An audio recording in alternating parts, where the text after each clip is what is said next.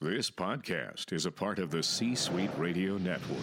For more top business podcasts, visit c-suiteradio.com. You're listening to C Suite Success Radio with your host and executive coach, Sharon Smith. Corporate success is your goal, C Suite Success Radio offers you informative interviews with experts that will help you shorten your learning curve and accelerate your momentum to higher achievement. C Suite Success Radio makes it simple and easy for you to tap into the wisdom of other successful business people who know the path you're traveling. If you're ready for success in corporate America, welcome to your new home at C Suite Success Radio. And now, time for your host and C Suite executive coach, Sharon Smith. Welcome to this week's episode of C Suite Success Radio. I am your host, Sharon Smith of C Suite Results. Each week we focus on success, a word we all know and something we strive towards, but not a word that's easy to define. All of our topics and guests are aimed to help you achieve the goals you have set for your organization and for yourself as a leader, but more importantly, to help you accelerate the pace of your success. On today's show, we have Don Barden, a classically trained economist who earned his MBA in Global Technology Management and International Business with an undergraduate BBA in Economics and Finance. Don's work challenges and motivates people to think deeply about their beliefs and reveals a plan to consistently achieve maximum leadership in communication, sales, and management. As an author, speaker, advisor, and corporate executive, Don's counsel is highly sought after by some of the world's most successful businesses. His experience with culture change and record setting sales success has drawn him to corporate and political leaders who want to tap into his real world experience in order to move their organizations to higher levels of achievement. Don specializes in corporate leadership and organizational change management. He is currently the CEO and owner of the Perfect Plan Company, which is diversified into talent consulting, technology staffing, TV, radio, and leadership training. His books are published in over 39 countries, and his firm employs over 300 people based in Atlanta and Birmingham. Don is a special advisor to the Sua Sponte Foundation and a strong supporter of the U.S. Army's 1st Ranger Battalion, based in Savannah, Georgia. Let's listen to the conversation I had with Don and learn how he defines success and the lessons he's learned to help you gain the edge you're looking for. Welcome, Don Barden, to the call today. Don, thank you so much for joining me. Hey, thank you, Sharon, for having me. I'm so excited. I am too. We just met about what a month ago down in Atlanta at an event and sat next to each other. You were a speaker, and I'm just really excited to have you speak today because I loved your message when we were down there. Oh, thanks. Thanks for having me. I love getting to know you too. Uh, it's a real treat. It's amazing, isn't it? How you can just be somewhere and not know anybody, and then find out you got all this stuff in common and you're working toward the same goal and you just want to be nice to people and do good work. It's fun, isn't it? It's excellent. You know what's really funny about that event? When I first got there, I just put my my bag at a table. I didn't care which table while I was tending to the books, and. Uh, other people sat down at the table, had put their stuff at the same table I was at. I'm like, cool. And then all of a sudden, they all got up at the same time, basically, and moved to like Jeffrey's table, someone else's table, the cool kid in the room, right? what does that tell you? Right? That, Everyone got up, yeah, yeah. And I'm like, okay, because they didn't know me, they, and they knew him, and I wasn't even sitting at the table yet. So I'm like, all right, but who gets who who replaced them? You did. So it all worked yeah, see, out. That's the that's the universe moving the people out of the way so you and I could meet. Exactly. So there you go. I love it. I love it. Before we dive into the meat, I really want our listeners to know who you are and why this is going to be such an exciting call. Tell us who you are what you're working on, what you're excited about, and just what we need to know about you. Wow, thank you. And, and again, I am so grateful and appreciative of you having me on the show. I love what you're doing uh, and the message that you're carrying out, and it's just fun for me to be part of it. I'm, I'm humbled and honored, and I mean, I mean that. So thank you. Um, as far as me and what I do, um, it, it, that's a that's a loaded question. You know, I'm a husband, I'm a father. I, I do everything I can with my family but um, that doesn't pay real well, right? So I, my job, what I do is I'm CEO of one of Atlanta's oldest consulting companies. Uh, we've been around for about 42 years. The name of the company is 3CI, uh, 3CI. And uh, we specialize in a lot of different things, uh, mostly around technology, change management, uh, and communication. But my particular field of expertise is in servant leadership. And if you say, well, what does servant leadership have to do with technology?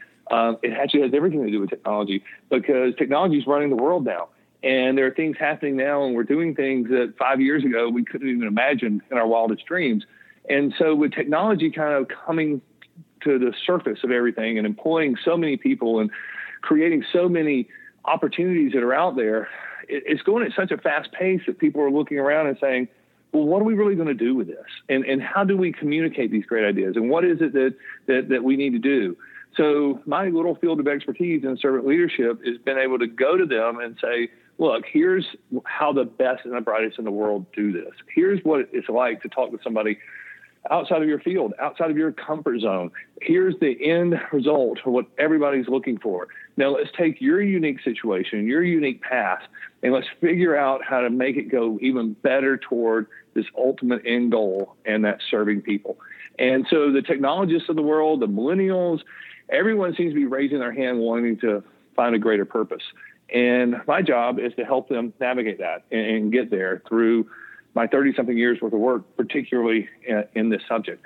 So I get to run to work every day serving people by teaching them how to be better servants themselves uh, in whatever form of leadership they are, whatever time in their career they are, and whatever it is they do. We're all here to serve others. And if we can all get on that joint mission, um, it's a pretty good life. So that's what I get to do. That's exciting. And I love what you're talking about. We're all here to serve others. I think so many people get wrapped up in the rat race. And I live in DC, and it always feels like a rat race around here.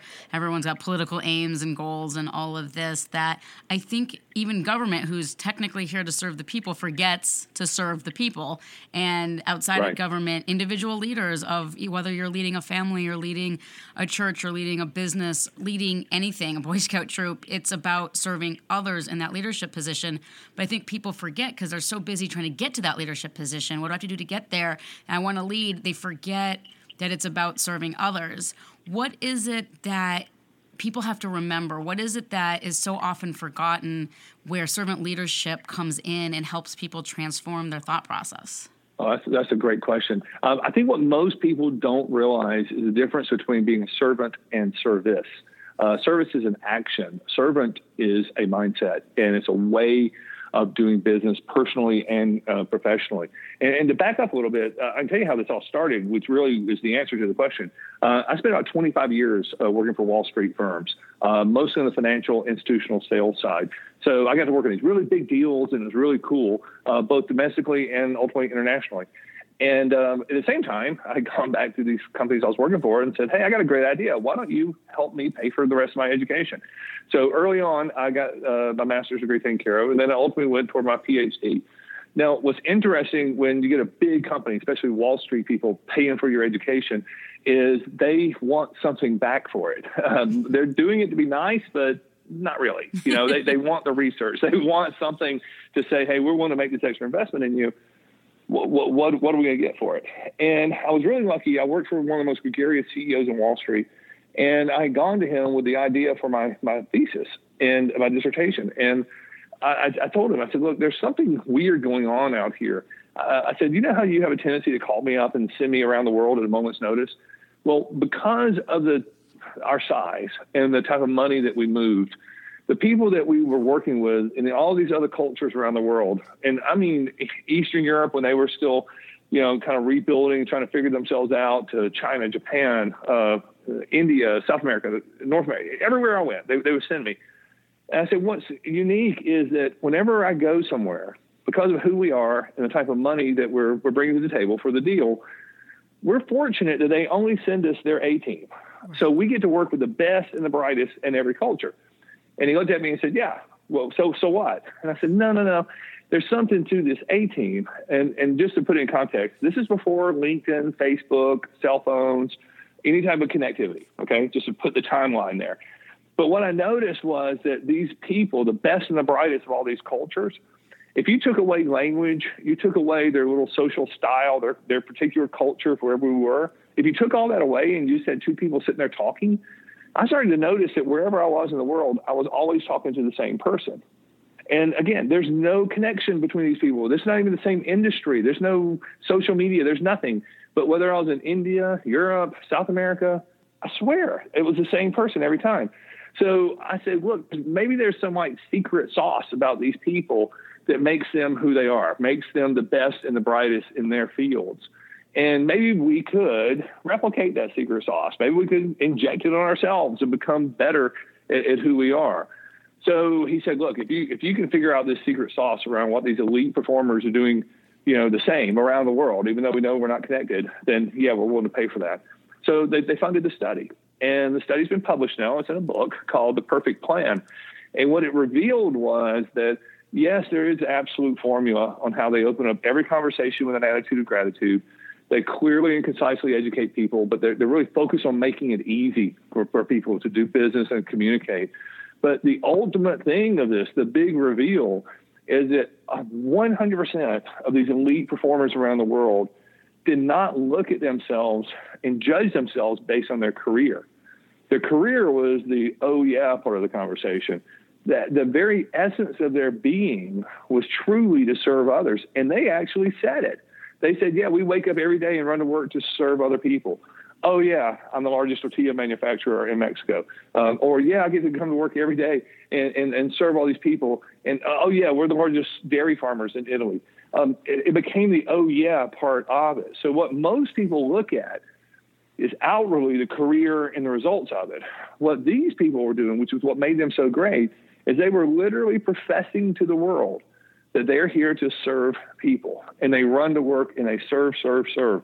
And by doing that, their mindset was so clear and their methodology, their methodology, excuse me, was so just complete that they were able to grow at will because people were magnetized to them. People came running toward them. And it's really a series of promises and beliefs. You know, the promise of gratification that we're truly grateful to be with you, the the the understanding that you can outsource success to them. They will do their work, but most most of all, they're going to make their life easier. You know, by by the engagement that they're creative and not competitive. That they exceed expectations at all times. And then most importantly, that they give forward, forward without any expectation of anything in return.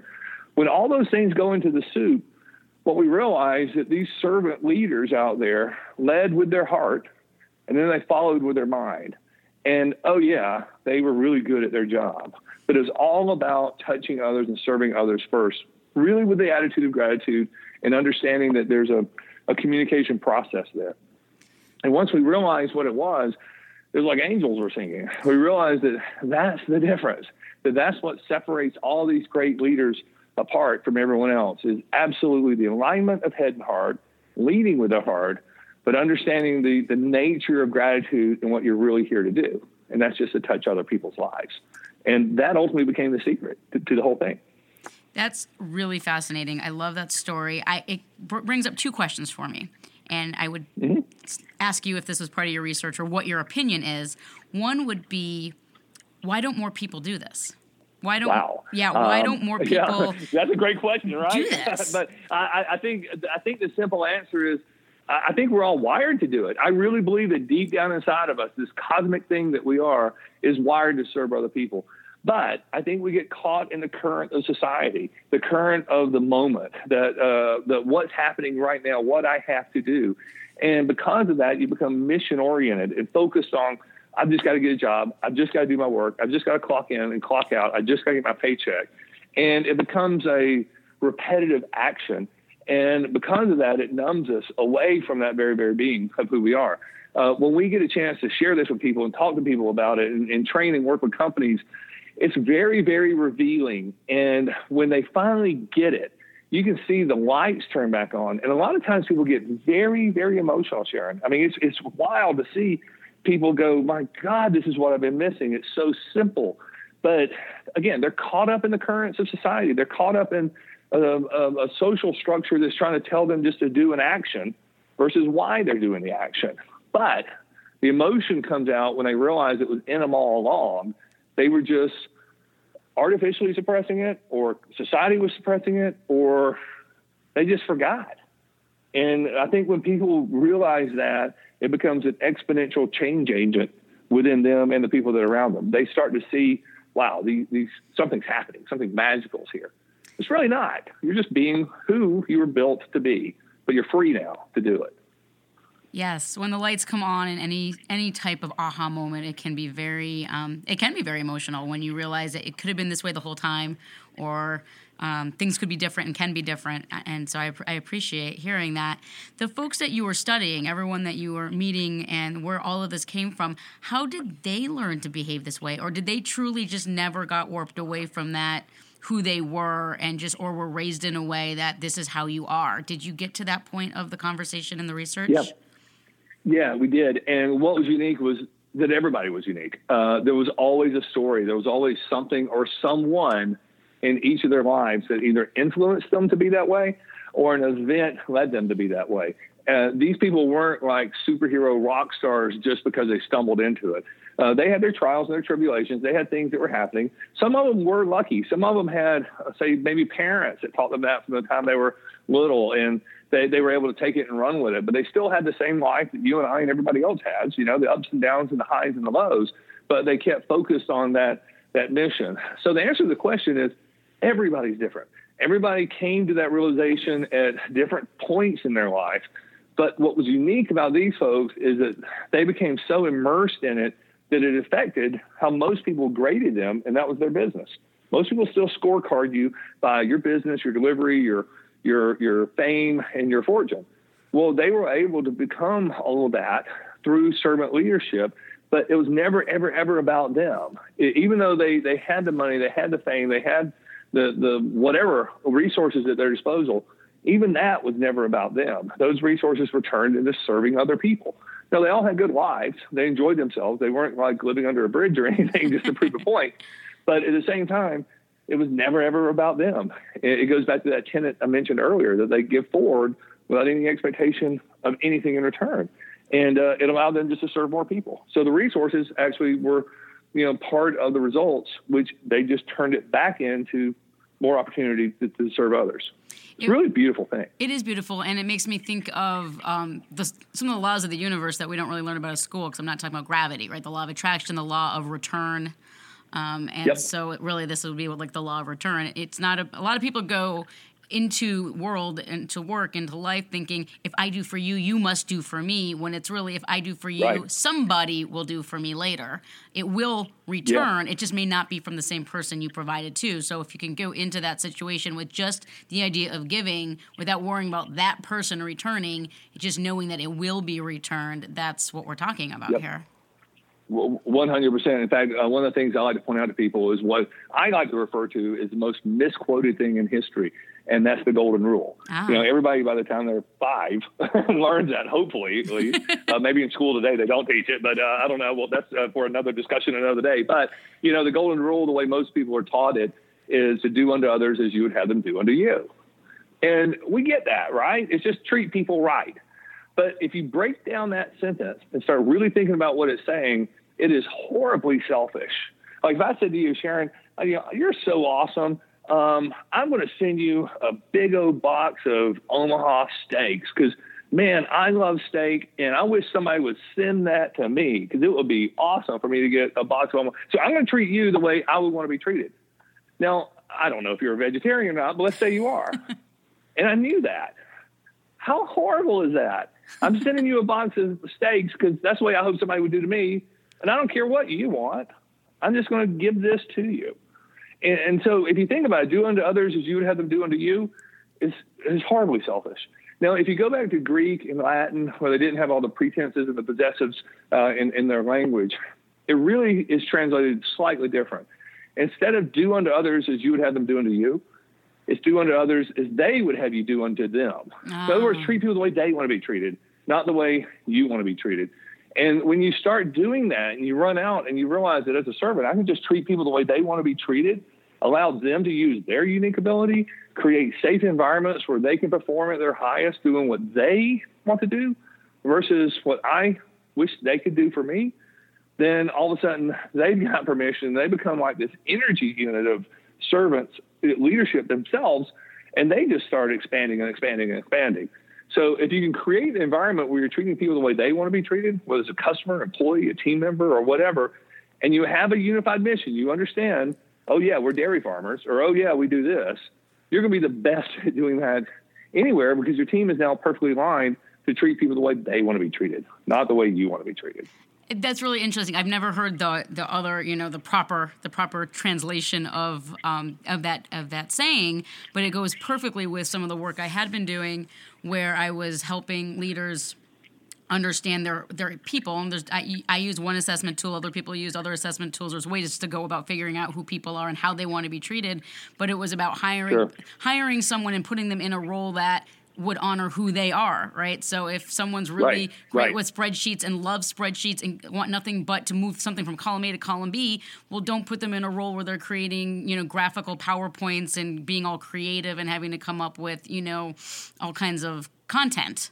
Right, they're going to be miserable. And if you have someone who's a visionary and loves to speak and lead and, and come up with new ideas, don't put them in front of the spreadsheet just because of a job description or just because of a educational background. It's finding the position for them and making sure they have the tasks that are aligned with who they are, so that they thrive. Oh, absolutely. Uh, I tell a story a lot about my assistant Sam, who everybody who knows me knows Sam because Sam is my savior. She keeps me on track every day. Uh, I showed up to this call today because of Sam. You know, she she, She keeps emailed me. me like doing and being where I'm supposed to be. But Sam worked here for a long time in marketing, and uh, she was good at it. Um, she was in social media, and she did some things. And um, I needed a new executive assistant, and she approached me, and she said, "You know, hey, I'd like to apply for that job." And I said, "Whoa!" I said, "Wait a minute!" I said, "I thought you were marketing. I thought you were a marketing person." She said, "No." She said, "I am literally at my best when I'm serving other people." And she said, "All my skill sets about timeliness, organization skills, calendars, my ability to communicate with other people, it's always been about connecting people and making it work." And she said, "All I've ever wanted to do since I was a little girl is be an executive assistant." And I said, "Really?" And she said, "Yeah." She said, "My mom."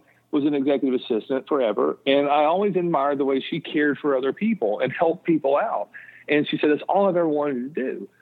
And I was like, "Oh my God!" I said, "We've had this wonderful talent here, this this wonderful, incredibly smart lady working for us in the wrong job." Yeah. You know, she she she was doing great. She was performing, but she, again, she was caught in a current.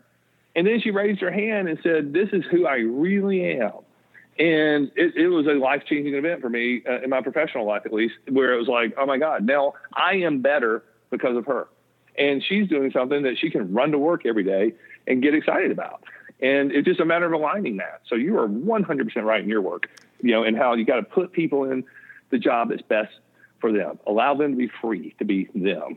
And if they're good, wow, look at what's going to happen. Absolutely. So, what do we need to do as a society or as leaders of this movement to get more people in leadership and hiring managers and HR who's in the mix and all of the levels of bureaucracy to understand how important this is? Oh wow, what a question! I You're, you're know. of that today, aren't you? You're I guess you're bringing out the me. best in me, Don.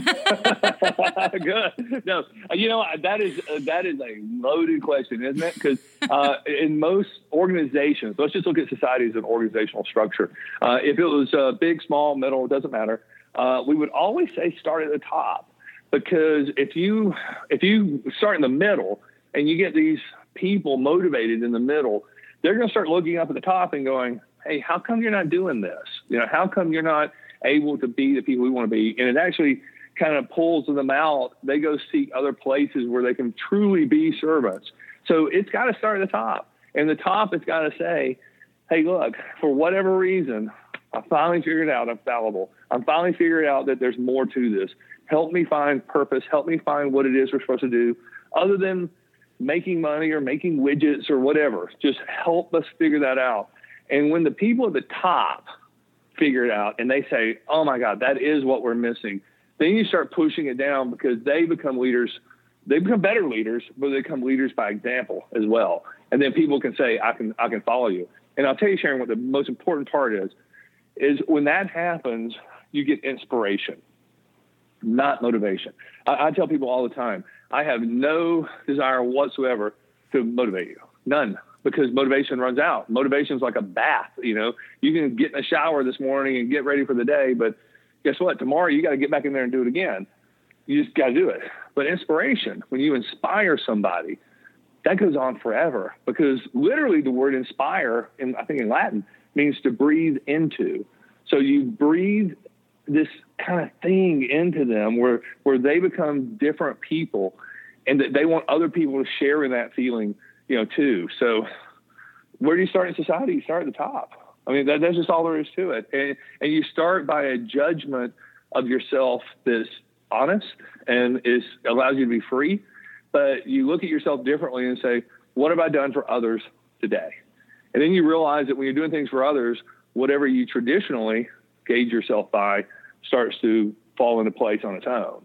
So it starts at the top. I hate to say it, but that's the only way to do it. Where have you been all my life? And the reason I said, and the Sitting reason by myself at a table at a conference. There you go. the reason I say that is you're saying these things that I have written, I've said, I wrote my book based on, I speak about, and I always felt like I was the only one, or one of the few people, and maybe we, maybe we are just some of the few people who feel this way um, and believe in this, but know how true it is because I've talked about the fish rots from the head, old Chinese proverb, and that you know Yep. it's always top down. And the reason I you know call my business C-suite results is because it has to start at the top, even if the C-suite is just one person of a two-person organization or a three-person organization or whatever that looks Yep. like. It, it's the head of the organization. It could be the family, the parents. It's it's whatever. The C-suite doesn't have to be a traditional a traditional C-suite, but it is the top. It's Right. the head because that's the only place that culture can actually come from, good or bad. The reason my book Sure, is called sure. The Corporate Detox is because it needs to happen from, and it's written to that leader. It's because it's the top down. It has to happen from the top. So I just, I'm so inspired right now by what you're saying because I'm just like, oh, someone else who feels how I feel. I'm not alone. So thank you. Yeah, no, no, you're not alone. But you know, people do know this. It's just hard sometimes to put a structure around it. And uh, everybody loves sports metaphors, right? So what I always tell people is, I said, this is a shocking statement for you being a sports fan, but let me tell you how life really works in professional sports. And and follow me on this because I always tell them, I'm like, look, players, the people, the the all these million gazillion dollar performers that are out there, they can only get you to the playoffs. That's it. But players do not win championships. Coaches win championships. So think about that as a team sport. Players get you to the playoffs, but coaches are the ones, the very, very top, who put it over the top to win the championship. And if you look at, like, say, college football, Nick Saban with Alabama, you know, he's had more, yeah, what, nine national titles? I can't remember exactly what it is. But he's got players on his team today that just won the national championship that were in elementary school when he won his first national championship. So the players have changed over time, but the top never did. And so you get new talent, you get all these awesome performers and athletes in there, and they'll they'll get you to the playoffs. You know, that's what they do. But they can't win championships. It's got to be a coach that wins the championships. That's why they talk about these great coaches over time. And you'll hear players and say, "Oh, well, what about Michael Jordan?" Well, Michael Jordan also had the best coach at the time. You know, and, and you start going to it. So the C-suite, you're right, drives everything. The C-suite sets the mission. They set the the, the goal. And if they're leading by example and their servant leadership skills are where they're supposed to be, they're unstoppable. Okay. But if they're just trying to produce widgets and hit the bottom line, they'll do fine in the playoffs, but they're not going to win a championship. That's fantastic analogy. I, I like using sports analogies too, so I do think that resonates with many, many people. So you're back doing your PhD research. You're realizing that there's something special about these folks that you're meeting around the world. You get someone to fund it for you, which I think is awesome, by the way, that you how you went Yeah. about about doing that. In that process of doing your thesis and learning all of this, what was I don't know if it's what was your aha moment, but what changed for you? What what did you start doing differently, or how did it impact you in that moment? You know, it's, it's kind of funny. Um, there were several. I mean, I, I don't think it stopped. It's like every day it was something new. And so if, you- if you look at me technically, I'm an economist. Okay. I'm a classically trained economist who shifted, shifted more because of my research to the behavioral side. So I'm a behavioral economist by, by trade. What really hit me was that my aha moment came when it wasn't always just about being a servant leader. It was also about being a respectful leader and how these people respected other people at a different level, but how they used tools to make that happen. Uh, like they were experts in understanding why people make decisions they do. And if you think about that, you go, wow, wow, if you can figure out why people make the decisions they do, you can do anything, right? Yeah, that, that's exactly right. But again, with the current society, most people will say, well, let's sell more products. If we can figure out why, then let's sell more products. Versus they were saying, no, let's hit our end goal because I know why these people make these decisions. So guess what? I'm going to respect that, treat them the way they want to be treated, and then I'm going to serve them. So it was almost like they led with respect so the door would open so that they could have this incredible moment of servant leadership. And that was one of the big ones that it wasn't just, hey, you wake up every day, you, you know, have a gratitude moment, and you follow this and you do this. It's a formula, you know. It was really more than that. It was about just respecting people for who they are and then creating that environment for them. Um, and, and, we teach that. And it, it's kind of cool, but I, I guess that was the biggest one that it was just about, you know, not getting frustrated with people, respect people, and then go forward together as their as their servant, and and things are going to happen. That's excellent. I'm just kind of lost in listening to you, kind of in this place of, oh, this is this is just wonderful, and so I'm kind of got to remember that I'm actually here to have a conversation with you and, and, and keep going. So for a second, I'm like, oh, it's my turn. I'm just so like enthralled with everything you're saying, as I, I'm sure everyone listening right now is also going, wow, this is really inspirational. And I love how you explain the difference between inspiration and motivation. I think that's really important. As I go into what I'm going to call conference season, a bunch of conferences coming up uh, over the next several months that I'm speaking at. And I speak at technology yeah, conferences. Yeah, I'm doing one with you. I, am totally yeah, excited about excited. that. I am too. But, you know, for everyone listening, and I, I speak at technology conferences, security conferences, because that's what I've always done. I've done information security, cybersecurity, but I'm really passionate about the leadership side. So when I speak at these conferences, it's on the leadership side. It's about creating the high performance team. It's about being a better leader. It's about getting away from the technology as we communicate with each other on our teams and, and all of that. So some of the things you're telling me today will be working their way into my presentations, um, and I will probably cool. be reaching out to you to have more conversations because what you're saying is so important and just a, a, the nuance, the difference in what you're saying versus maybe some of the words I've used before are really important. With motivation versus inspiration, I think is hugely important. So I really appreciate hearing all of that from you today. I want to hear next, as anyone listening who's heard me before knows, is I want to hear your definition, the Don Barden definition of success. How do you know if something you've done has been successful, or how do you benchmark success? Oh, it's happiness. Happiness. Happiness. happiness happiness. Yeah, uh, someone asked me the other day. They said, "What do you want for your children?" And I said, "I want them to be happy." You know that that means that I've been successful or haven't messed things up too bad as a parent, but I just want them to be happy. And I, I look at that with our employees and, and our team members. I just want them to be happy because if, if we're doing something great together, happiness comes. And and happiness, as silly as that might sound, you know, like put on your happy face. No, no, no. Be happy. You know, uh, success is happiness. And when you see a happy, inspired group of people, then however you got there, whatever you do, however you got them there, I think that was successful. So I just want happiness, you know, uh, in, in, everybody that we touch and everybody that we're around. And I, I think that's it. That's my only goal. I love it for many, many reasons, but the main reason that I'll focus on is happiness right now for me is a huge focus because I know that when I'm in a happy place, better things happen. And I was just talking with someone else about this how just by being happy, the opportunities show up. I was, I had put forth to myself for the month of June the idea that I just need to focus on being happy, not focus on the next yeah. project, the next client, the next this, the next that. Just taking the time to appreciate and be happy for just no reason, just be happy. And there's so much brain science, of course, behind it, which is not what we're here to talk about. Sure. But I love the topic. And the Monday was day one because it was the first, you know, day of June. Um, that was a Monday. You know, I, I, not that I wasn't happy over the weekend, but you know, sometimes I start these whole okay, this month I'm going to do this thing, and it's kind of like the first Monday, first full week. So as I digress, Monday I'm just in a happy mood. I'm in a good place. Everything's going great, and that would be the same day I believe you asked me to come down to Atlanta to give the, you know, to be on your panel, and I was like oh my gosh. And that same day, someone else asked me to give a talk at another co- conference, and I was just like, this is amazing. And I'm just, I'm happy. So I love how you say you success for you is if your team, let's say your team is happy, you know you're doing something mm-hmm. right, you know you're moving in the right direction. And I also look at it as when people are happy, the things you want, the results you're going after are more likely to happen anyways.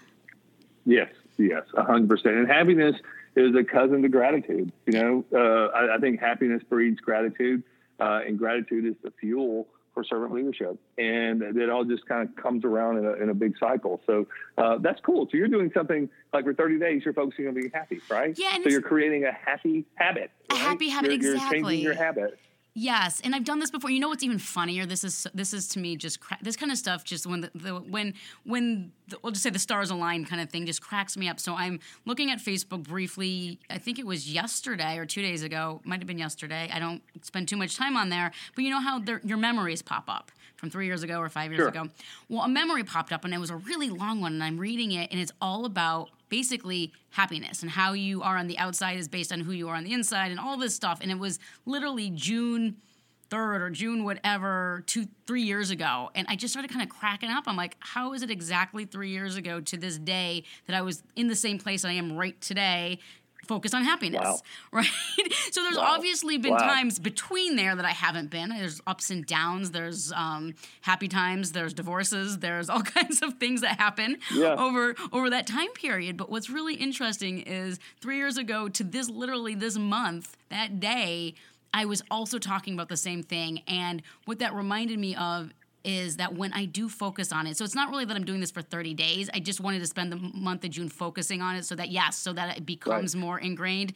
Is that when I do these things, what happens is almost instantaneous and i have spiritual yeah. you know leaders that i follow and when i say spiritual i don't follow organized religion it's just not my thing but spiritual leaders that right. i that i follow that you know talk about law of attraction and happiness and what you think about and all of these things and how you can manifest so quickly when you're in that place when you're you're vibrationally in that oh, place yeah. and then when i do it and i and i actually put the resistance aside and i do it it's like holy crap it's just instantaneous and i can't ex- i can't yeah. explain it and so for people who've never tried it or have never really given stock to happiness is you know whatever or a lot of people take happiness as a result when i have this i'll be happy they conditionally put happiness yeah. you know when i happiness get that, is a choice and it's a choice yeah so happiness has to come first and the thing will come next. It's not right. when I have my right. Tesla, I'll be happy. It's when I'm happy, the opportunities will show up that I'm ready to take that will give me the money to go buy the Tesla,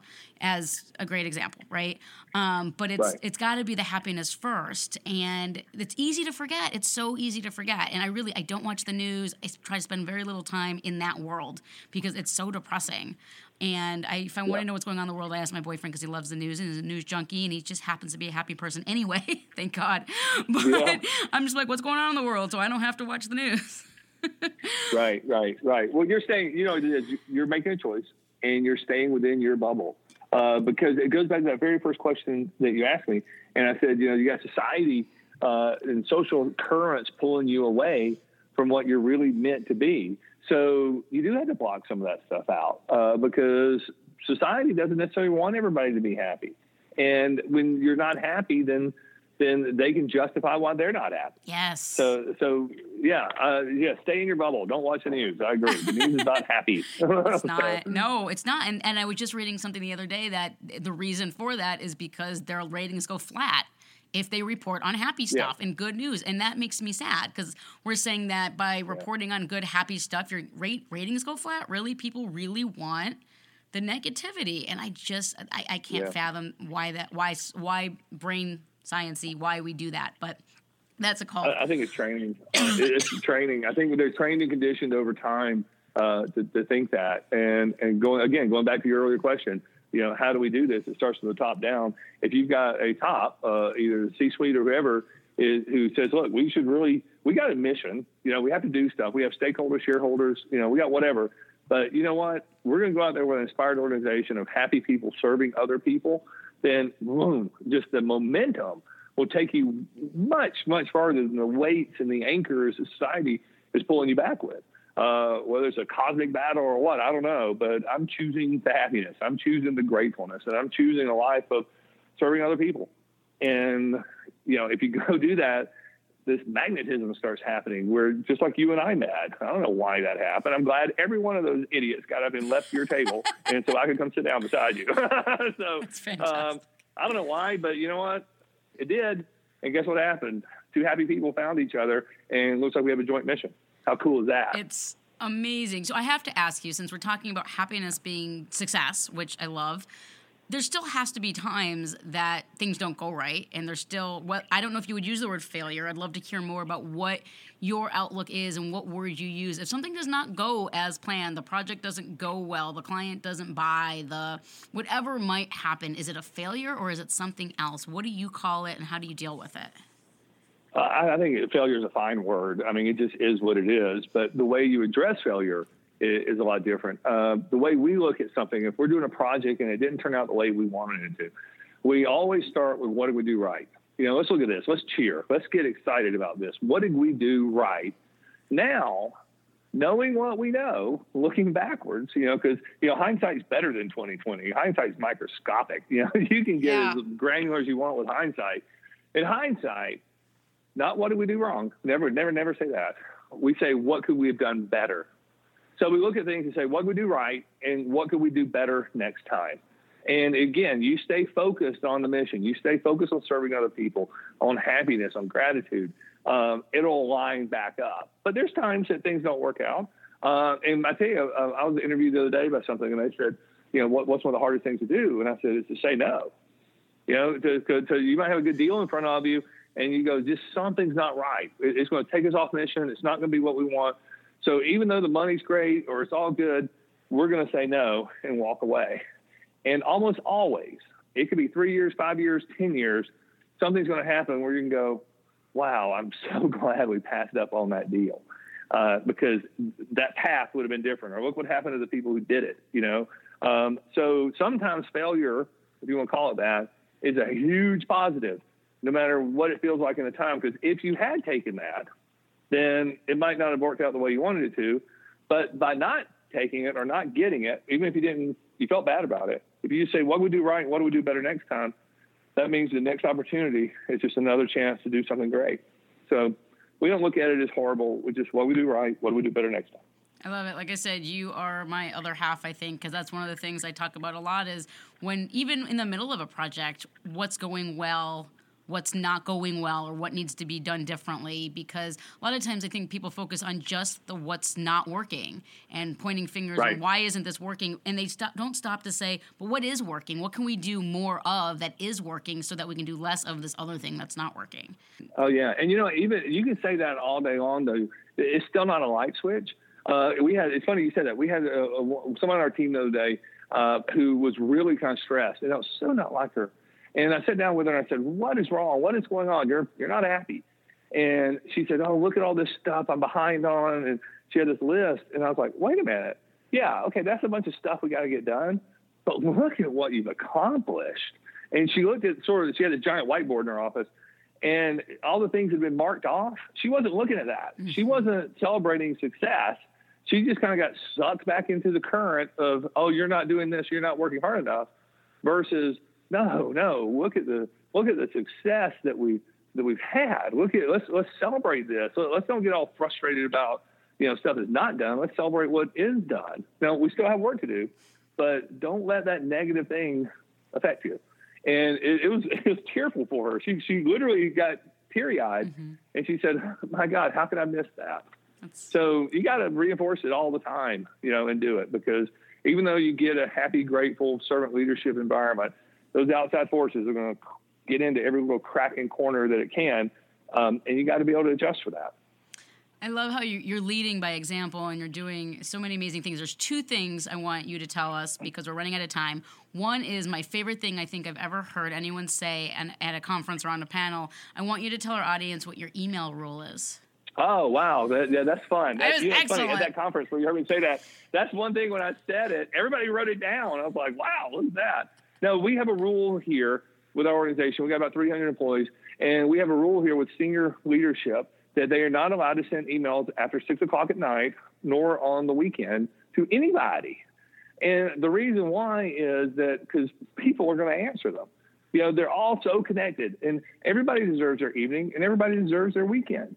So uh, if you if you're sitting there working late at night, and you think, oh, well, I got to send out these emails, and you do it, you're sucking these people back into the workday. You're not giving them their time. You're not allowing them to recharge and to, to live their life.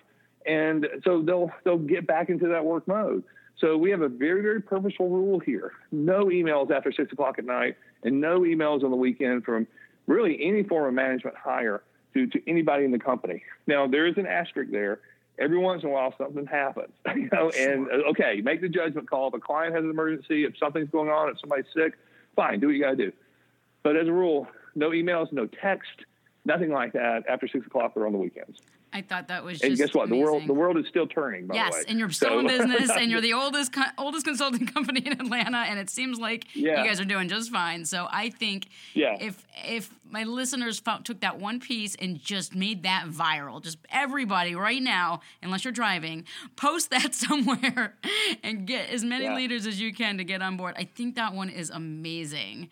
I just believe. Oh, cool! I'm glad. I, I do. People, you know, we are so connected, and I have such a hor- I work for myself. I'm self-employed, and I still check email. I don't know why. And there's nothing's going to happen in the evening. I think I don't know why I'm doing it. I'm trying to I'm trying to get myself off of the habit of looking at at the stuff. It's just it's just ridiculous. But I think it's great Yeah. that you guys are at least not you know putting more out there for for your people. So I think that's amazing. So that was question number Cool, one. thank you. Thank you. That I wanted um, that I wanted you to tell everybody about because I thought it was amazing. The other is because we're going to wrap up here.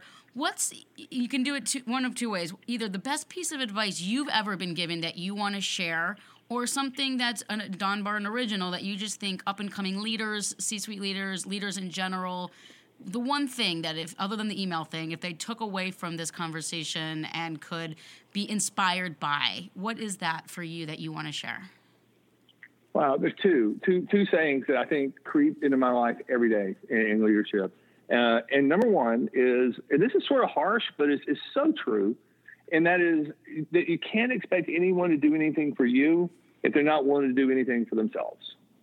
And there's just times from a leadership perspective where you're going to have to make decisions on hiring, on deploying people, on doing whatever.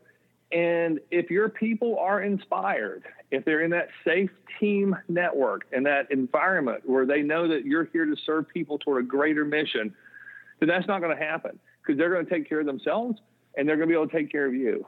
But if you're outside and you don't have control of the variables, or say somebody's listening to this show and they're a manager at a company, they don't have any control over it, you just get a team dumped in front of you. I think a very realistic approach is to to just admit nobody's going to do anything for me. Nobody's going to follow me if they're not willing to do anything for themselves.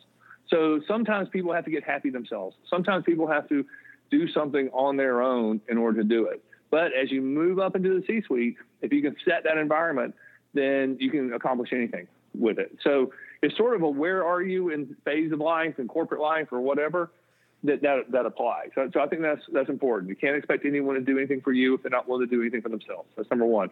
And number two, from a leadership perspective, a C-suite especially, is that you can either lead or you can be in charge, but you cannot do both.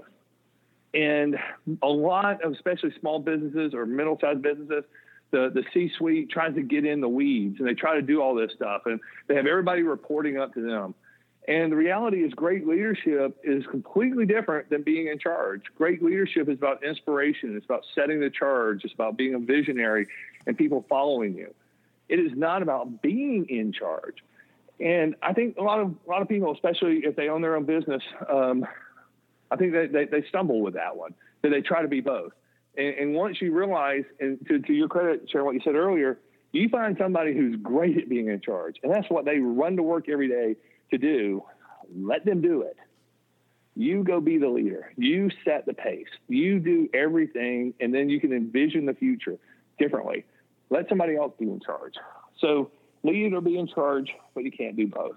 And I think those things, when they combine, if you have a true heart and a mindset of a servant leader, you want people to be happy, you want to spread gratitude around, I think you can accomplish anything in this world. This is amazing. This conversation went so quickly. I cannot believe we're out of time. I could keep going forever with you. So I'm excited that I'm going to see you in August. I'm actually going to be in Atlanta twice Me too. In a couple week period between your event and another event. So who knows? I might be able to see you twice. And love to see you. This was excellent. So Don, thank you so much. We're going to make sure our listeners have all your contact information within the show notes, so they can reach out to you. They can find your book. They can just you know if they have questions or want to connect to you on LinkedIn, that they can. So all that information will be there. I am so grateful that those idiots, like you said, got up from the table and went and sat with the, and went and sat with the cool kid. I was yeah. never the cool kid ever, so I, you know, I'm used to not having everybody sit with me. So it was just excellent that they all got up and that you sat down. It was just uh, couldn't be better. Thank you so much for being well, on the show. Thank you. You make me happy, Aww, so I appreciate it. Be happy. Thanks. Thank you so much, Don. We'll talk soon. Thank you. Bye-bye. Bye. Thanks for listening today. Tune in for our next episode.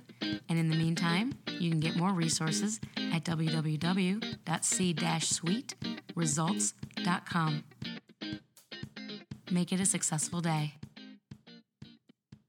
Like what you just heard, visit c-suiteradio.com. C-Suite Radio, turning the volume up on business. This podcast is a part of the C Suite Radio Network. For more top business podcasts, visit c-suiteradio.com.